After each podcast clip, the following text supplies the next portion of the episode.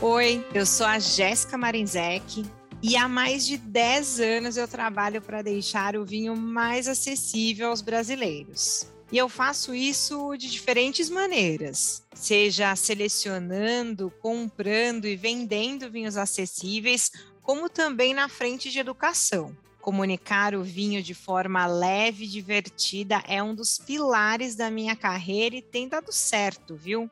Foi por isso que eu criei o podcast Aula Aberta de Vinho. Aqui, meus convidados trazem suas dúvidas sobre diferentes temas do universo do vinho e eu respondo sem rodeios e sem palavras difíceis. É conteúdo para gente real e não para técnicos. E então, bora lá?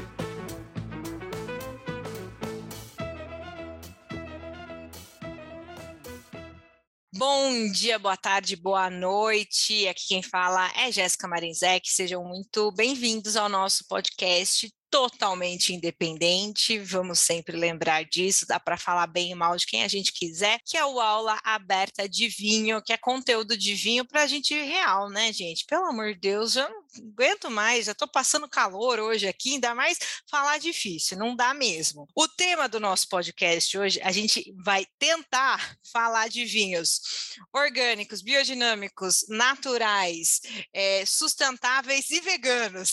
cabe tudo, cabe tudo no balaio de gato hoje e eu já quero apresentar as minhas convidadas novamente, né? A mulherada aqui tomando conta, não sou eu que decido, pessoal. A galera que participa, manda mensagem, mulherada tá participando mais. É, tô com a Marina, eu acho que a Má tá na cidade de São Paulo, que a Má, né, tá, é, é, do mundo, e a Ana, que tá em Minas Gerais, mas eu vou começar por ordem alfabética, vou pedir para a Ana se apresentar aqui com você, Ana. Olá, eu sou a Ana, sou apaixonada por vinhos, né? Gosto de essa paixão me faz assim estudar todas essas nuances e todo esse sentimento aí culminou com um projeto pessoal que foi aí a, a formação da Adega Canastra, que é um social commerce que nós trabalhamos aí com a venda de vinhos e espumantes e que inclusive esse mês completa um aninho Muito bem, já comemora, faz merchan. Eu gosto uh! da Ana porque é tudo numa tacada só, não perca oportunidade Isso. aqui. Sensacional. Sigam a Dega Canastra, deem a força para a Ana, porque é, é importante Isso. a gente ajudar todo mundo. Muito bem, bem-vinda. E Marina, Marina, que parte do Brasil você está? Por favor, se apresente. Estou em São Paulo mesmo, já, é, então, é, já fui para lá, fui para cá e, e agora estou em São Paulo faz uns anos. Bom, eu minha relação com o vinho é de, de amor, né? É, é uma, uma coisa de apreciar mesmo, sou só uma enófila e tenho uma relação assim com a alimentação, né? Sou vegetariana há muitos anos, assim, quando a gente se conheceu lá e não vamos mencionar datas. Ai, a, gente, Marina, no que vem vai fazer 20 anos que a gente começou aquela então. faculdade então... de artes visuais. Pessoal, vocês estão vendo? Vocês estão vendo que maravilha? Olha, não é carta marcada. A Má, a Má falou, quero participar. Eu falei, pô, vamos, vamos, é vegana, é. vamos falar desses. Meio que rolou, rolou assim, muito bem. Pois é, e aí tem, tem essa questão, assim, né, desse tema com, com os vinhos veganos, vinhos orgânicos, é, ainda mais com esse monte de, de churrada de agrotóxico que foi liberado, né, assim, acho que é um tema importante da gente tratar, mas enfim, minha relação com vinho é de, de amor, de curtir aqui em casa, de seguir a Jéssica também, né, em toda essa jornada e pegar várias dicas, então aprendo muito sempre com a Jéssica e estou feliz de estar aqui. E ah, eu criei, aproveitando então o momento merchan, né, criei recentemente um perfilzinho recém-nascido no, no Instagram, arroba vegvinho, onde eu vou postando ali totalmente despretensiosamente as harmonizações vegetarianas e veganas que eu faço com os vinhos, então para ampliar as possibilidades de, de paladar. Muito bem, é muito bem, muito bom, muito bom. É, já sigam também, já aproveitem, comprem o vinho na adega canastra e já harmonizem com as receitas de Marina. É, é isso aí, é, é, é para isso que a gente está aqui. Só que antes da gente começar a falar do nosso tema, tem o tradicionalíssimo quiz da Jazz, onde vocês me respondem algumas perguntinhas que podem ser capciosas ou não, depende do meu humor, mas hoje eu estou super zen, então eu quero saber o seguinte: qual que foi o lugar mais legal que vocês já tomaram um vinho? Tipo, putz, eu tava, igual uma amiga minha foi fazer uma trilha, ela tava lá no pico da montanha, ela, ela fez um GIF e tinha uma tacinha de vinho do lado, assim, era sensacional essa, essa, esse GIF dela. Teve algum lugar diferentão que vocês tomaram vinho e nunca mais esqueceram? Me contem. Ah, é... vou...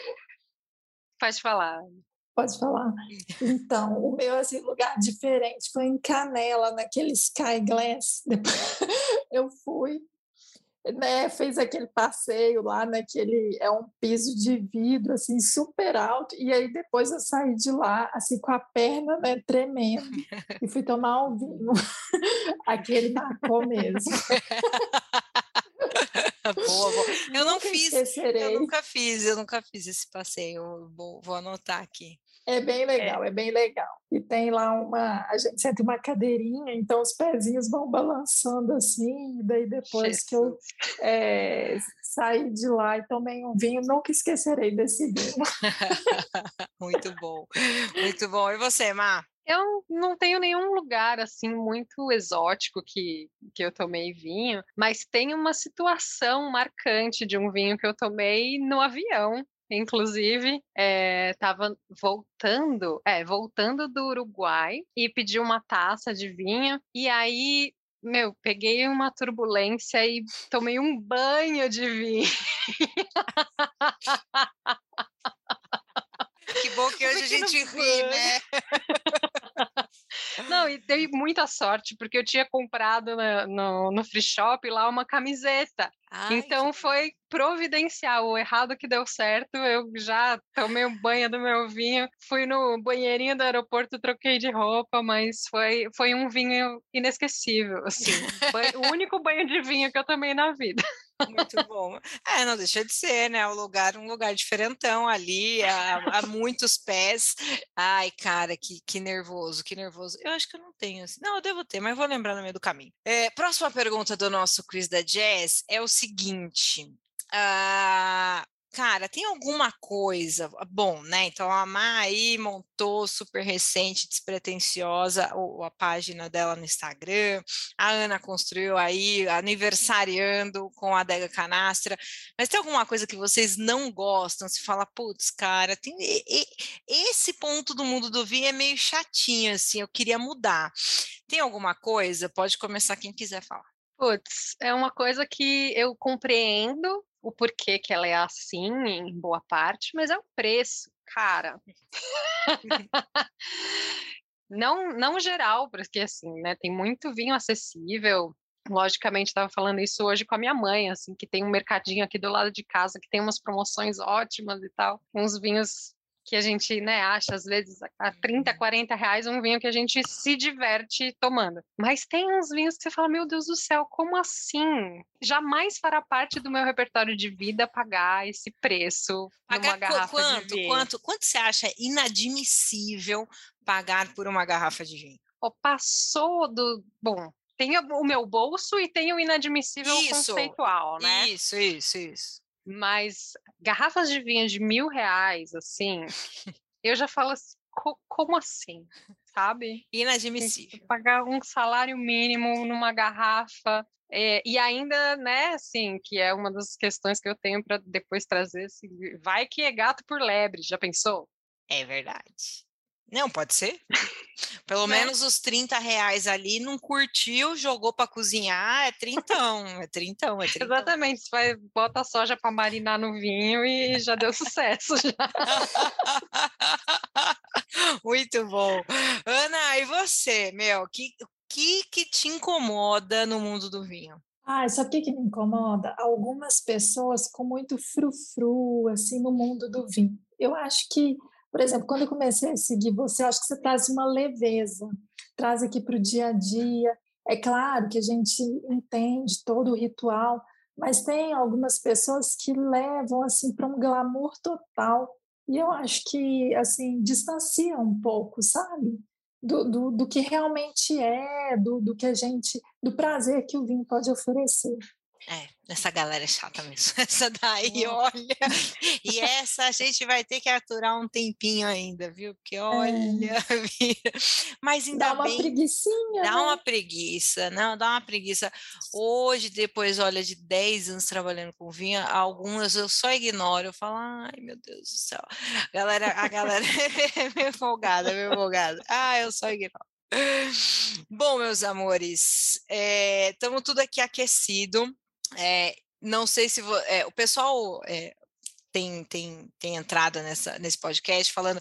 Perguntei para amigos, perguntei para familiares. Vocês fizeram alguma pesquisa assim com pessoas próximas ou são todas dúvidas de vocês duas? Oh, eu fiz um, um, uma listinha minha pessoal primeiro, e aí conversei com, com meu companheiro, conversei com a minha mãe também para saber ali, né, o que, que que, que podia melhorar. É, então tem tem uma ajuda, ajuda é dos universitários aí. e você, Ana, como é, como é que você chegou nas dúvidas aí nessas perguntas? Eu tenho minhas dúvidas, né, dúvidas próprias, mas também conversei com algumas pessoas e trouxe algumas dúvidas também, mas que são mais ou menos assim, levam o mesmo ponto, assim. Boa, muito bem. Bom, então lembrando que aqui eu não tenho a menor ideia das perguntas que elas vão me fazer, mas já fazendo a meia-culpa aqui, porque eu não sou boba nem nada, esse negócio tem uma hora e, e, é muito tema. É, de fato, a gente está é, falando de temas uh, que não são nem é, são complexos de alguma forma, mas eles ainda estão sendo tão debatidos, eles estão sendo tão é, é, debatidos mesmo, que a gente em alguns momentos certamente não vai sair com uma super definição de termos e, e super definição do que é, o que deveria ser. Uh, eu também fiz uma liçãozinha de casa antes de vir de vir para cá e já quero deixar, vou falar no final, mas já quero deixar também aqui, é, para quem tiver mais interessado em aprofundar mesmo nesse tema, é, ouvir o podcast, já que vocês gostam de podcast, que estão me ouvindo aí, uh, Criado Solto, da Alice Cereja, e ela tem é, podcasts dedicadíssimos a todos, a cada um dos temas que a gente vai falar aqui, ela tem um podcast dedicado, falando mesmo de vinhos orgânicos, biodinâmicos, naturais, sustentáveis, veganos. Então, é, se quiserem se aprofundar, fica aí a dica. Mas agora é o momento, já falei demais. Pergunta, quem quiser começar, comece.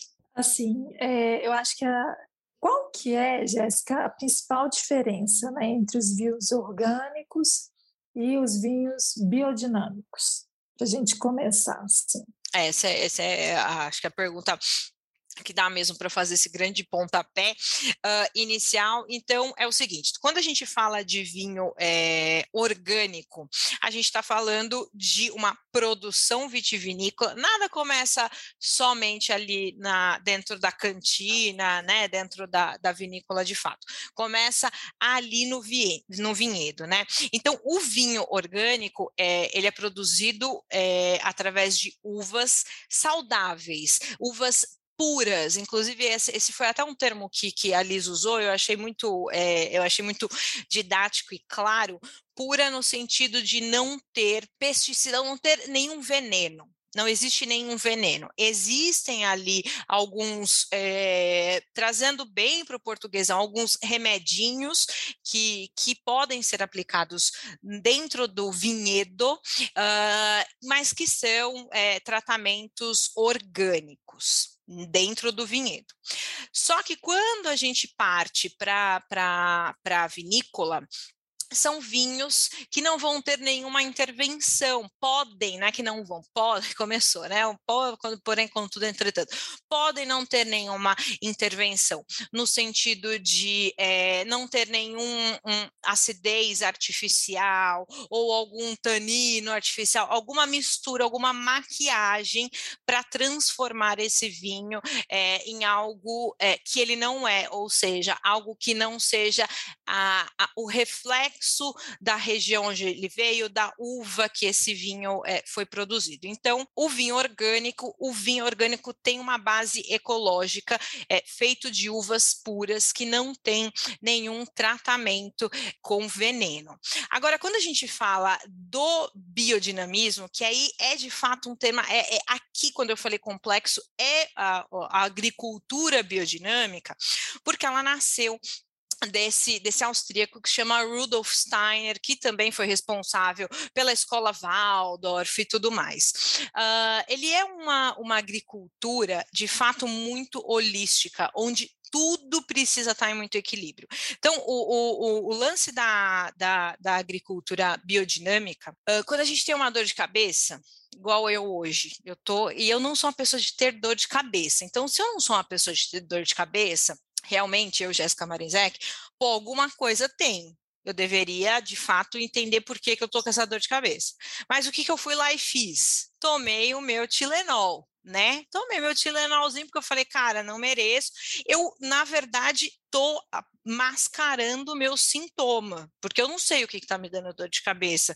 Pode ser, é, pode ser, tô, tá faltando água, preciso tomar mais água, estou desidratada, tá muito calor aqui, eu uso óculos, será que eu preciso rever o meu grau e tudo mais? Então eu estou tratando simplesmente essa dor e não estou indo na causa. Uh, a, o biodinamismo, ele não vai tratar aquele sintoma, ele vai entender o que, que está desequilibrando aquele ecossistema. E aí, o, o biodinamismo, inclusive, ele é o equilíbrio de tudo, não só do homem, da terra, mas também de forças cósmicas, que aí entra a grande, a grande piada no sentido das pessoas fazerem piada do biodinamismo, né? Ah, então é um bando de de, de bruxo ali na, na, no vinhedo, fazendo dança para a lua e nada disso. Mas eles acreditam, de fato, que é preciso haver esse equilíbrio da terra, do homem e do cosmos. Então, eles usam, é, eu até anotei aqui, né, o calendário biodinâmico, com base é, nas fases da Lua, uh, em fenômenos astrológicos, é, na posição dos planetas, tudo isso é muito, é, é, é, muito detalhado. Quem criou esse calendário biodinâmico foi uma alemã que se chama Maria Thun, e, e foi muito de observação. E por mais que as pessoas tenham esse preconceito, falar, ai meu Deus, isso aí é coisa de bicho grilo, é, se você é uma pessoa que minimamente cuida de, de plantinhas em casa, é, cara, é, e, e, você ouve um pouco sobre até jardinagem, tá? Tipo, jardinagem. Puf, cara, uma das coisas mais importantes da jardinagem é prestar atenção. Tipo, prestar atenção, a plantinha está ali. Você mudou ela de lugar por motivos X, ela começa a entortar, a murchar, a subir de um lado. Pô, alguma coisa diferente está acontecendo. Então, a Maria Thun, que é essa alemã, ela começou a criar esse calendário é, biodinâmico justamente observando ali, é, é, enfim, agriculturas e tudo mais, de forma muito genérica. Então, todo vinho biodinâmico, ele passou por esse processo de ser orgânico até se tornar biodinâmico. Não é possível ser biodinâmico sem ser orgânico hoje. Em termos de regulamentação, existem regulamentações de país para país, uh, só que algumas elas não são é, idênticas. Então, o que é orgânico no Brasil não necessariamente é na França, que não necessariamente é no Chile. É, e tem produtores, aí a gente, aí eu não vou parar de falar nunca mais, em nome de Jesus, mas tem produtor que ele não quer ser orgânico. Uh, ele não quer ter essa, essa não, é nem, não é uma chancela, mas o, o, o, o selo. Uh, primeiro porque às vezes é muito burocrático e caro, e às vezes esse produtor está numa região vulnerável, onde determinado ano ele ou ela quer usar algum, é, algum agrotóxico, porque teve um ano, é, às vezes, muito chuvoso, muito úmido. Né? Então, esse produtor tem práticas, que é o que a gente chama de sustentáveis, mas ele não tem esse selo de orgânico. Bem, bem resumidamente, é, é isso. Já queria aproveitar, assim, que você começou falando da, das plantações e tal, e quando eu fui falar do, das dúvidas que eu tinha, fui falar com, com o meu cônjuge, né? Ele falou: Nossa, mas essa aí já está muito à frente que, que, que é, de que, que é isso que você está falando? Então, é, você podia explicar um pouco quais são as etapas da produção do vinho? Ah, lógico. Por, e, e aí, se, se der, já pode engatar na, na polêmica da clarificação, né? Que é, acho que é onde, onde pega quando a gente vai falar de vinho vegano, assim. Super. É... Super. Enfim, é isso. Não, super. Uh, então vamos lá. Produção vitivinícola começa no vinhedo, então produtor, é, a pessoa produtora vai lá, monta o seu vinhedo, planta a sua chardonnay né? Demora três anos ali para essa, essa, esse primeiro vinhedo, esse vinhedo começar a dar frutos de qualidade para a produção de vinhos. Uh, então, nesse processo de ter o meu vinhedo, de montar o meu vinhedo, eu vou escolher esse lugar, e aí existem lugares é, mais propícios ou não para uma produção orgânica. Por quê? Porque lugares mais secos, elas têm menos tendência de fungo, tenho menos tendência de fungo, tenho menos é, é, trabalho de ficar aplicando coisas no meu vinhedo para evitar o meu fungo. Então já começa ali essa, essa produção. Uh, manuseio, quanto menos uso de máquina, melhor nesse vinhedo, porque quanto mais eu passo o meu trator ali naquela terra, mais compactada ela vai ficando, menos aerada ela fica. Então é, é importante ter uma terra aerada. É, isso é uma prática muito comum dos, é, dos biodinâmicos não é, não é uma regra, é uma prática comum de trabalhar a cavalo, manual mesmo. Então, tem todo esse trabalho na, na, no vinhedo. Colhi a minha uva, preencher essa uva e aí vou começar a fermentação alcoólica, que é transformar o suco da uva em vinho. Nesse momento, nesse momento que eu pego essa uva, eu colho ela e ela já está ali na, no meu vinhedo para eu começar esse processo, eu, produtor, posso, produtora de vinhos, posso aplicar um dos grandes inimigos é, da produção de vinhos orgânicos, biodinâmicos, naturais, sustentáveis, veganos, que é o SO2, né? Que é o anidrido sulfuroso, que inclusive a própria Alicereja já tem um podcast só falando de, de do SO2. O SO2, ele que, que, que era usado, o enxofre, né, que era usado para limpeza de barris de madeira, hoje ele é usado como um protetor desse vinho. Então, o produtor, ele vai aplicar, pode ser em pó, Existem vários, vários, vários formatos aí desse SO2, que é um grande, um genericão para o anidrido sulfuroso. Ele vai aplicar nessa uva, uh, justamente para protegê-la de oxidação. Aí começam as grandes tretas também da produção de vinhos orgânicos, biodinâmicos e tal. Tem produtor orgânico que não faz isso, tem produtor biodinâmico que faz isso, tem produtor sustentável que escolhe não fazer isso. Não existe existe uma regra para esse momento aqui. E o anidrido sulfuroso, ele é visto como esse grande inimigo mesmo, é, porque em excesso ele faz mal, ele pode gerar é, é, alergias e tudo mais, mas também tudo em excesso faz mal, né? O, o anidrido sulfuroso, ele tá, é, o SO2, ele está presente em outros alimentos, como, é, sei lá, uma, uma fruta seca, uma ameixa seca. Então, eu comecei, eu produtor, comecei essa, essa produção uh, de transformando esse suco da uva em um líquido alcoólico. Nesse momento, o que, que eu preciso, eu produtor? Eu preciso do suco, eu preciso de, da, da levedura, do fermento, que é a levedura, esse fermento que vai comer o açúcar e vai transformá-lo em álcool. Essa levedura, é, que é outro ponto é, muito importante nessa produção de vinhos orgânicos, biodinâmicos, que o pessoal fala muito, essa levedura ela pode ser nativa, ou seja, ela pode ser existente na pele da uva, no ambiente do vinhedo, ela é nativa, ela já está lá, ela é, é, o que o pessoal chama de selvagem. Ou essa levedura pode ser comprada, comprada ali no site. Quero comprar uma levedura para começar minha fermentação. Tem produtor orgânico que usa levedura selvagem. Uh, tem, em geral, os biodinâmicos sempre vão usar levedura selvagem, em geral. Os, os naturais sei lá, nunca vi um natural que não use uma, uma levedura selvagem. Os veganos não necessariamente. Pode, a gente pode estar falando de uma, uma produção vegana seriada da agricultura tradicional, da agricultura com agrotóxico e tudo mais tá? Então não é não é não é uma, uma, uma regra.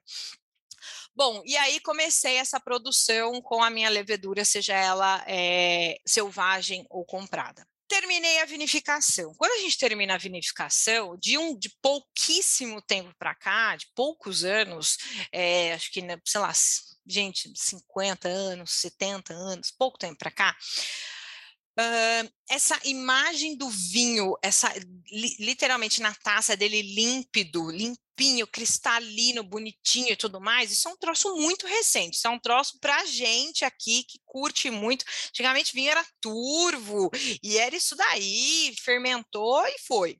Então, uh, começou-se os processos de filtragem e o de clarificação, que foi é, também o que a, que a Marina comentou. O que, que é esse processo? É literalmente tirar sedimento. Porque eu terminei a minha fermentação uh, e, e, eu vou tirar o líquido, né? O líquido alcoólico conhecido como vinho, uh, mas ainda sobra ali uns pedacinhos de casca, uma sementinha que tá voando aqui, tá voando ali, é, né, gente? Vinho, né? Uva. Uh, mas não, isso não é legal, a galera não curte, não sou eu que estou falando, as pessoas não curtem, então começou o processo de clarificação. Como é que ele é feito? Ele pode ser feito várias, várias, várias formas. A gente pode literalmente decantar então, o, o, o vinho está fermentando ali no seu, no, seu tanque, eu a fermentação para, eu tiro todo esse líquido, coloco ele em outro tanque. Isso é uma decantação. Uh, ou eu posso usar agentes que vão clarificar. E o que, que esses agentes vão fazer? Eles basicamente vão aglutinar esses sólidos e eles vão, é, esses sólidos vão ser retirados do líquido por esse processo de aglutinação. Está aí nesse agente um dos grandes motivos dos vinhos não, alguns vinhos não poderem ser chamados de vinhos veganos, porque esses agentes clarificadores eles podem vir é, da albumina, ou seja, do ovo, tipo uma clara de ovo. É, existe um negócio que chama isinglass, que é, é da, da espinha do peixe, também pode ser usado. É, eu anotei mais um aqui, deixa eu ver. Ah, tem a caseína, que é a proteína do leite.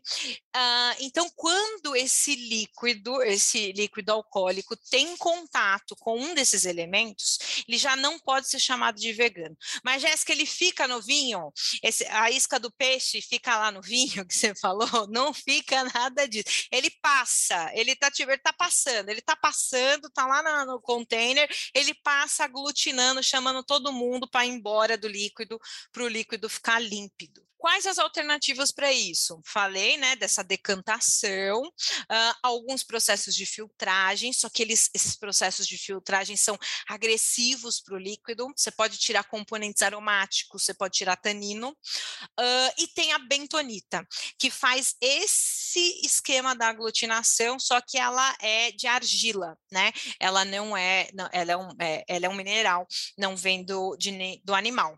Então, esse é um dos, esse é o principal motivo do vinho é, não ser chamado de vinho vegano. consegui resumir bem, para não, não falar até 2027, né? Mas me contem. Maravilhoso.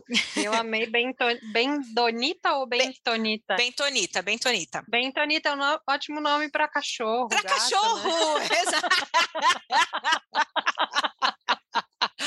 Adorei, é verdade, é verdade. Boa. Uh, e aí, me contem. Ai, nessa, nessas eu descobri que dá para usar até batata. Tem gente que usa batata nessa aglutinação. Nunca ouvi falar, mas eu achei uma fonte que diz que batata e ervilha funcionam para esse processo Olá. de clarificação também. É. Jéssica, uh, e assim, é, todo esse processo, né, ele é, manu é mais manual. Então, isso, os vinhos que têm essas características, eles terão um preço mais alto. Muito, muito boa pergunta. Muito boa pergunta. E a resposta é não. Sabe por quê, Ana? Porque a gente confunde natural e orgânico com artesanal. Então, eu uhum. consigo uhum. fazer um vinho orgânico de ponta a ponta sem intervenção cenário, numa escala grande, porque tem, já tem gente que faz isso, é, o orgânico. Ah, pode ter uma outra brechinha ali, não sei o quê. Pode, porque se eu, se eu sou um produtor de grande escala que estou fazendo um orgânico e tiver um ano que a minha safra tá uma caca uh, e eu precisar usar algum produto, possivelmente eu vou usar, porque eu tenho o meu compromisso é com a grande escala, né? Então, é, eu acho que esse é o ponto mais importante aqui de não confundir vinhos naturais, orgânicos, com vinhos artesanais. Por quê? Porque eu posso ter uma pequena produção, uma escalinha piquititica, ser artesanal e usar químico para dar e vender, tá? Eu já vi com os meus próprios olhinhos, nunca, não vi aqui no Brasil, mas já vi. Então, a produção pequenininha carésima, porque sim, a pequena escala ela é mais cara, isso, isso é fato, não tem como ser, né, é, é, deixar isso muito, muito barato mas está cheio de, de veneno para tudo quanto é lugar. Então, é, é, de fato, precisa pesquisar, conhecer o produtor. Essa é a coisa mais importante. Se vocês ouvirem a, a, própria Alice falando, ela fala isso o tempo inteiro em diferentes momentos. De conhecer o produtor é a parte fundamental, porque como, é, como eu comentei com vocês, então eu posso ser biodinâmico, eu posso usar SO2, porque é permitido, e aí se você é muito roots, muito raiz, abomina SO2, você talvez não sei, talvez não queira comprar isso, mas é, é, você vai atrás de um artesanal e aí descobre que a produção é toda cheia de, de veneno, então tem que tomar bastante cuidado. Uh, mas aí você pode falar assim, beleza, então, Jéssica, então quando a gente chega no biodinâmico, que você falou que a produção ali na terra, ela é artesanal, que você olha, olha para o cara, o rótulo tá lá, cara, basicamente desenhado à mão, tem um monte de gente assim. Putz, aí não tem como, né? A produção dele é toda é, é, é toda biodinâmica, a produção dessa pessoa é também artesanal, aí não tem segredo, não tem como essa pessoa é, é fazer um vinho barato. E essa é uma grande questão, porque uh, é um vinho é, de uvas puras, né? De uvas é, que não tem nenhum tipo de veneno, mas em termos de preço, ele realmente é pouco acessível. É, são vinhos que facilmente podem custar 350, 400 reais. E aí já é uma coisa também que não garante, o fato do vinho passar por todo esse processo natural, artesanal, também não garante que vai entregar sempre um vinho de ótima qualidade, né? Não. Nem um pouco. Tem sempre o risco de, de falar, putz, aqui, essa garrafa que deu trabalho para se custar 350 reais, mas aí chega lá e o vinho não entrega, né, no, no sabor. Exato. Tem dica, inclusive, já aproveitando, tem, tem como saber, assim, é só conhecendo o produtor? Tem alguma outra coisa que a gente pode observar? Cara, uh, é a conhecendo o produtor, e eu acho que tem dois pontos aí. Quem quer realmente cair de cabeça, dos orgânicos, nem tanto, porque os orgânicos eles conseguem manter é, uma, uma não é, eu, não é nem, eu não quero usar a palavra qualidade, uma, persistência no estilo né, daquele rótulo de uma forma um pouco mais fácil. Mas quando a gente vai para o biodinâmico, para o natural, então o natural ele não tem absolutamente nada, né? A galera não usa nenhum tipo de, de, de, de remédio, seja orgânico, nada, intervenção nenhuma, amassou, fermentou, engarrafou. Uh, quando você se aventura nesse tipo de vinho, a sua cabeça tem que estar tá muito aberta no sentido de que cada garrafa é um trem completamente diferente. Completamente diferente. É, foi feito na mesma safra, com o mesmo vinhedo, mesma coisa, mesma coisa. A garrafa de lo, do lote X001 é outra coisa da 002. É, é, é, é isso. Só que esse é o barato da galera que também ama os vinhos. Esse é um dos baratos. É essa, é essa diferença, essa descoberta do mesmo vinho. Se a gente pegar um vinho uh, de que, que, pode estar no supermercado, que a gente conhece os nomes aí, super famoserérrimos, você vai comprar o Cabernet Sauvignon hoje, você sabe como ele vai ser, você vai comprar daqui a um mês, você sabe como ele vai ser, que é, o, é basicamente o que a gente chama de vinhos pasteurizados, né? São vinhos que você espera ali, não vai te trazer nenhuma novidade, mas vai te garantir que você vai comprar o que você, você sabe. Outro ponto, uh, além disso, é que como esses vinhos é, é, têm essas podem ter né, essas, esses comportamentos diferentes e não são no, no, aroma, eles não são super tradicionais na sua maioria, é, validou-se também chamar alguns vinhos, isso, isso acho que até no passado, tá, Má? Vai muito de encontro com o que você falou.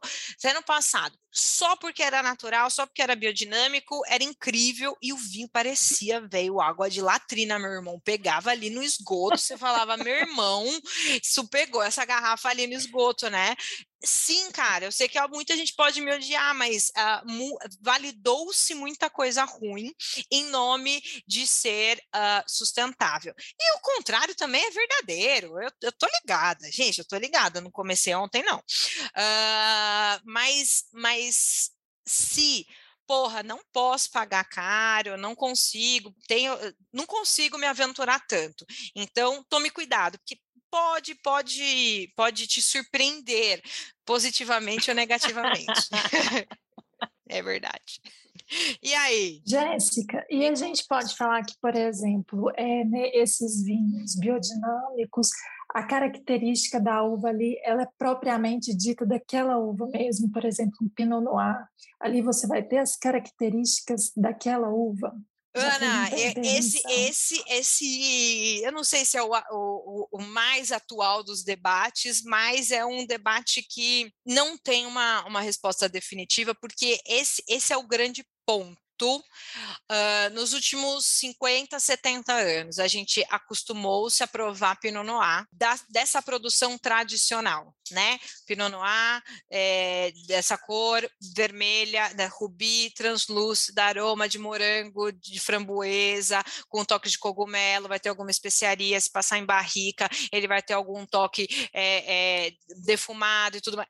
Esse convencionou-se. Então, a pergunta é, qual que é o aroma da Pinot Pinot Noir, o do vinho, o do vinho é, é, fermentado com leveduras indígenas, ou ele é esse aroma desse vinho mais tradicional? Cara, eu não acho que a gente chegou ainda numa conclusão sobre isso, mas essa é a pergunta de um milhão de dólares, talvez. Eu tenho uma pergunta também com relação a, a vinhos sustentáveis, né? Essa questão da consciência ecológica que aparece né, nos produtores.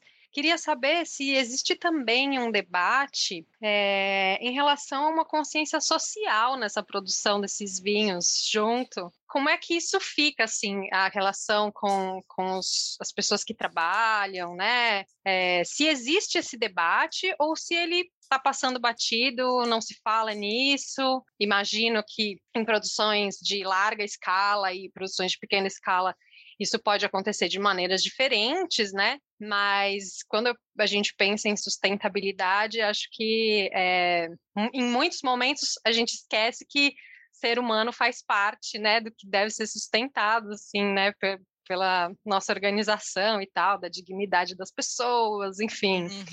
é, comunidade onde o, a vinícola vai né, se, se colocar, se estabelecer, enfim, esse, esse outro debate que, que pode ser infinito também.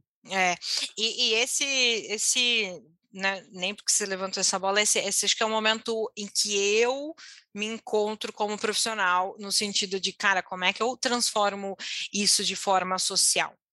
Uh, não pegando de ponta a ponta, não só o trabalhador do campo ou esses pickers, né, a galera que vai lá só fazer a, a colheita, mas o, o, todo mesmo, né? É isso assim, a gente fica pensando em como que eu vou produzir esse vinho para a pessoa tomar naquele baita daquele restaurante, pipipi, pó, pó, pó. Mas como é que eu. É, e aí, eu acho que é. Não, na verdade, a gente está chegando na pergunta de um milhão de dólares agora. Como que o trabalhador brasileiro paga por um vinho que tem essa produção toda sustentável, um, um valor é, eu, não é nem justo, porque tem que pagar todo mundo da cadeia, né? Mas um, um valor razoável. Como, como que a gente faz isso? Como a gente deixa é, esse vinho também acessível na gôndola, né? Por que, que eu preciso pagar 400 reais nesse vinho? Mas aí o buraco é muito mais embaixo, né? É, o buraco dessa, dessa cultura de usar é, veneno no, no vinhedo, e eu não estou aqui cara, eu não trabalho com, eu não sou do agro, eu não, eu sou, eu sou uma pessoa que vende e fala de vinho, uh, mas a gente sabe que existe, né, essa, essa grande cultura do, do uso de, de pesticidas, herbicidas, e, cara, também tá, tá super aberto aqui o, o podcast, se alguém quiser falar e, e, e, mais sobre isso para que mais pessoas é, é, aprendam sobre o assunto. Mas falando ali na ponta, respondendo objetivamente, uh, vejo pouco ou quase nenhuma, nenhum debate sobre isso na ponta lá no vinhedo. E sim, quando a gente fala de grandes produtores, meu, a galera tem ali o seu lugar para comer, para descansar e tudo mais. Dependendo do produtor, pega alunos de enologia, então uma região próxima ali que tem uma faculdade de enologia, os alunos vão lá, fazem o estágio na vinícola. É mó barato, mas dá uma dor na lomba que só Jesus fazer essa, esse pique mas é isso, assim, eu acho que esse é um momento muito, muito meu. Como é que eu consigo ajudar falar de vinho no social, né? Não só para o produtor, mas também para o trabalhador brasileiro, né, galera? Para a galera que está ali pagando é. os impostos. Não é fácil, o buraco é muito mais embaixo. E esse podcast não, esse, esse episódio não tem a pretensão de encontrar a resposta final, mas quem sabe abrir novos debates, né? Porque afinal de contas, uh, na nossa faculdade de artes, né, Má, que a gente fez, a discussão, ela às vezes é mais importante, é, ela reverbera tantas outras discussões, mais do que tentar encontrar uma, uma solução imediata para o negócio. Total, total, porque é, se a gente consegue trazer perguntas que fazem sentido, né? Você às vezes muda o paradigma de todo um, todo um processo. E é, você tinha comentado outro dia, né, que está nessa de nessa busca de, de como trazer a questão social no seu trabalho, como é que essas coisas podem ficar mais vivas, né? E, e acho até que na situação que a gente está mesmo, né, de de inflação meio louca, é, desemprego exacerbado. A gente acho que fica mais latente pensar nisso, né? Porque, inclusive, se for falar na, na questão do mercado do vinho em si, a gente não, não tem gente que vai trazer o vinho como um item de primeira necessidade, né? E aí vai tu, tudo vai sendo afetado. É muito uhum. é muito importante a gente ter essa consciência, né, da, de como a gente está conectado, né? E, e aí, começando a levantar a bandeirinha comunista aqui daqui a pouco. a classe operária tudo produz, a ela tudo pertence, o catador de uva tem que conseguir tomar o vinho que ele produz, né? Como que é que produz? isso acontece? Exato, exato. E isso, isso é social, isso, isso é social, cara. Uh, é, e aí eu, ve, eu venho dessa, desse lugar de bora vender, bora ter lucro, bora não sei o quê, meu dia todo é sobre receita, lucro, margem. Eu só falo sobre isso, eu respiro isso e, e cara, e aí, como é que a gente deixa isso é, mais acessível? E não tô, eu não, e cara, e não tô nesse papinho de, ai, como eu vou democratizar, eu vou desmistificar, pelo amor do pai, meu irmão. Desmistificar, não, isso morreu há 10 anos atrás.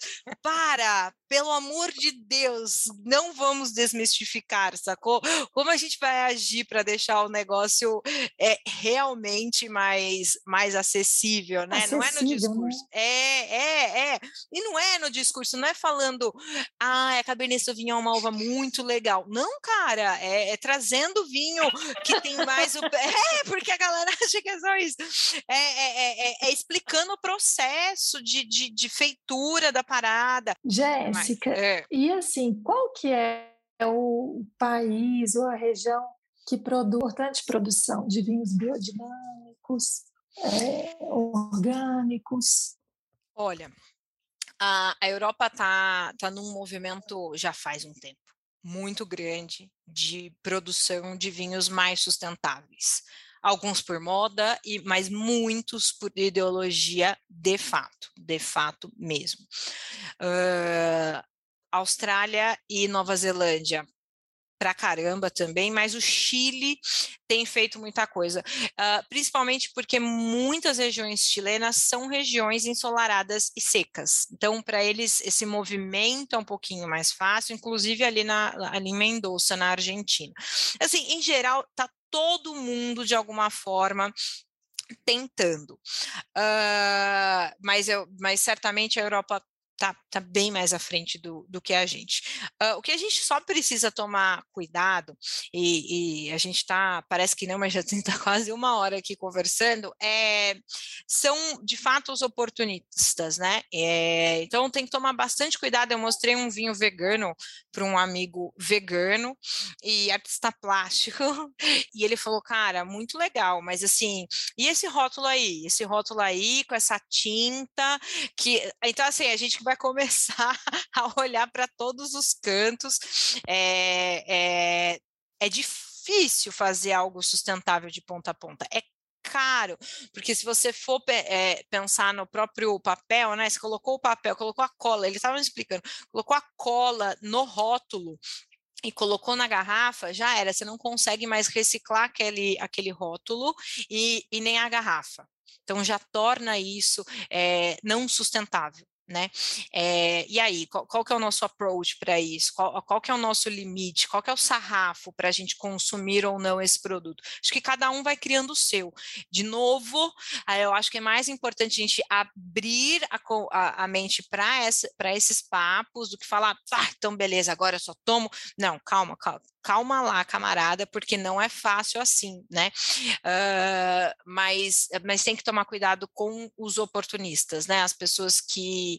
Porque tem gente que pode fazer também o vinho, é, a uva sem nenhum veneno, mas chega lá no, no dentro da vinícola, enche o vinho de um monte de coisa, de ácido a mais, de tanino a mais, de SO2 até a tampa, que você abre o vinho, é aquele cheiro de fósforo queimado, sabe? Assim, esse, esse é o aroma. Então tem que tomar, tem que tomar bastante cuidado com, com quem é oportunista e com quem está fazendo o que pode por ideologia, né? É, tem gente que consegue ser um pouquinho mais é, é, radical e tem gente que faz o que pode pela ideologia, né?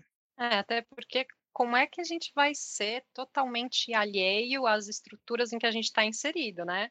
É, não, dá, tem coisa que, que tem limite, né? Você vai fazer o quê? Então, um vinho que a pessoa vai ter que ir com a sua própria garrafa lá na sua vinícola para não, né, para poder usar sempre a mesma garrafa e a rolha e tal. tudo bem, né? A gente, a gente pode ser idealista, assim, e, e ter esse norte, né? Mirar lá um, no ideal, mas sem esquecer do, do real possível, porque senão, às vezes, a gente até perde a, a, a oportunidade de fazer as coisas que pode, só porque não é o ideal, né?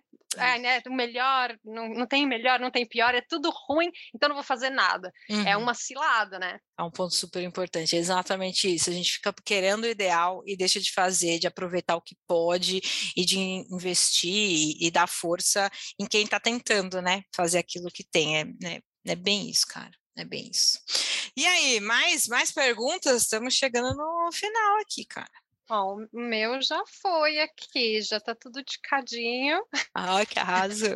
E a Ana? O meu também já foi bem legal. E o que eu. E melhor ainda, que abriu né, um horizonte de possibilidades, né? Assim.